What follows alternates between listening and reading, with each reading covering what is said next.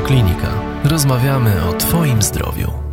Akcja badania serc Polaków w całej Polsce, bo widziałem Wasz harmonogram z dużym rozmachem. Co takiego w tych sercach Polaków jest, bo pewnie już jakieś wnioski możecie wysnuć? Po pierwsze, konsultujemy właśnie z dziedziny kardiologii pacjentów, wykonujemy im EKG, analizujemy to EKG. Między innymi szukamy zaburzeń rytmów serca oraz cech niewydolności krążenia pod postacią zespołów, głównie zespołów wieńcowych przebytych u pacjentów. Co takiego się okazuje w tych badaniach? Te serca Polaków zdrowe czy zestresowane? Jest pewien procent Polaków, którzy są zupełnie niezdiagnozowani lub niedodiagnozowani. Dzięki takim badaniom potrafimy te osoby ukierunkować, że badanie głębsze jest konieczne.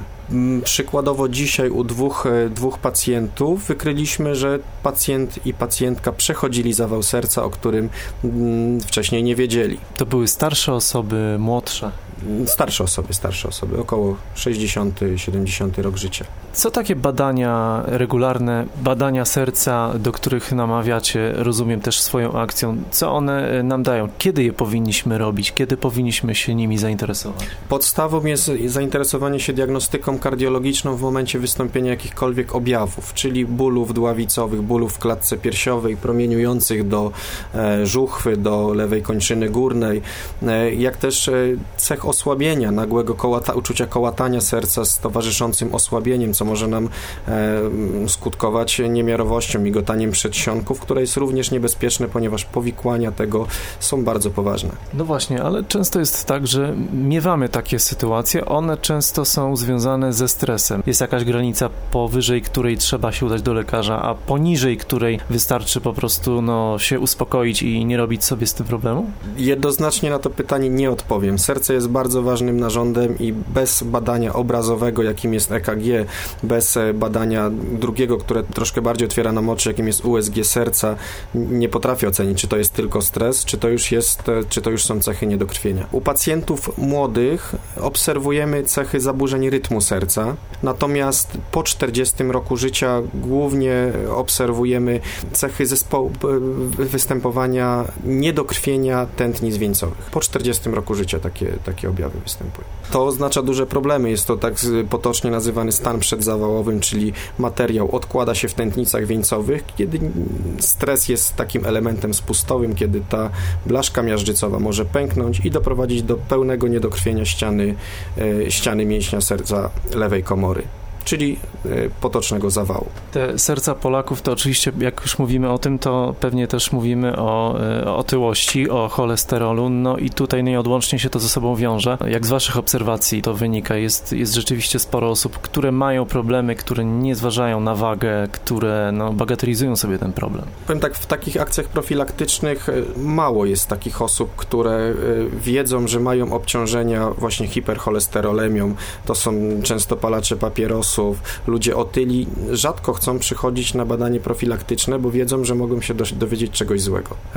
Raczej przychodzą ludzie, którzy uprawiają sporty i chcą udowodnić sobie, że robią dobrze dla swojego serca.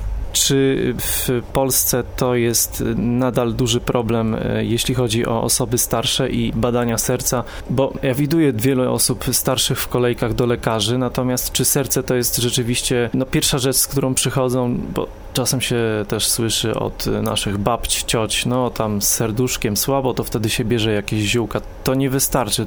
Zdecydowanie dostępność u nas do opieki kardiologicznej refundowanej, tak, czyli na tak zwany NFZ jest bardzo trudna. Natomiast lekarze rodzinni nie są wystarczająco wykwalifikowani, żeby diagnostykę kardiologiczną przeprowadzić i tutaj koło nam się zamyka. Jedyną możliwością jest komercyjne badanie.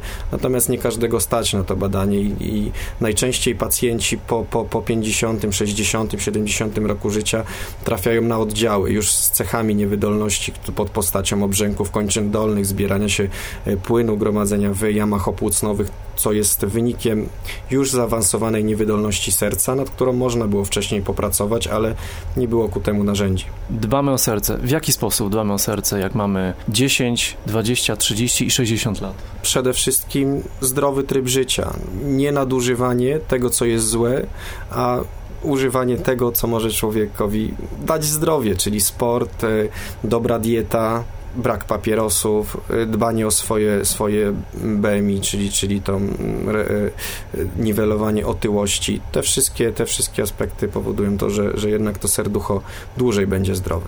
Dużo będziecie teraz jeździć po Polsce. Jak wygląda takie badanie na miejscu w waszym tutaj busie? Przyjmujemy pacjenta, zbieramy podstawowy wywiad, wykonujemy EKG, analizujemy to EKG i tyle, co możemy zrobić jako akcja profilaktyczna. Rozmawiamy co do leczenia pacjentów, którzy już są pod jakąś opieką. Staramy się też ewentualnie ukierunkować, jeśli wymagają diagnostyki w innym kierunku niż tylko kardiologiczna.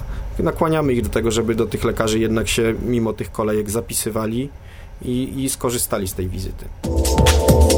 Więcej audycji na stronie radioklinika.pl.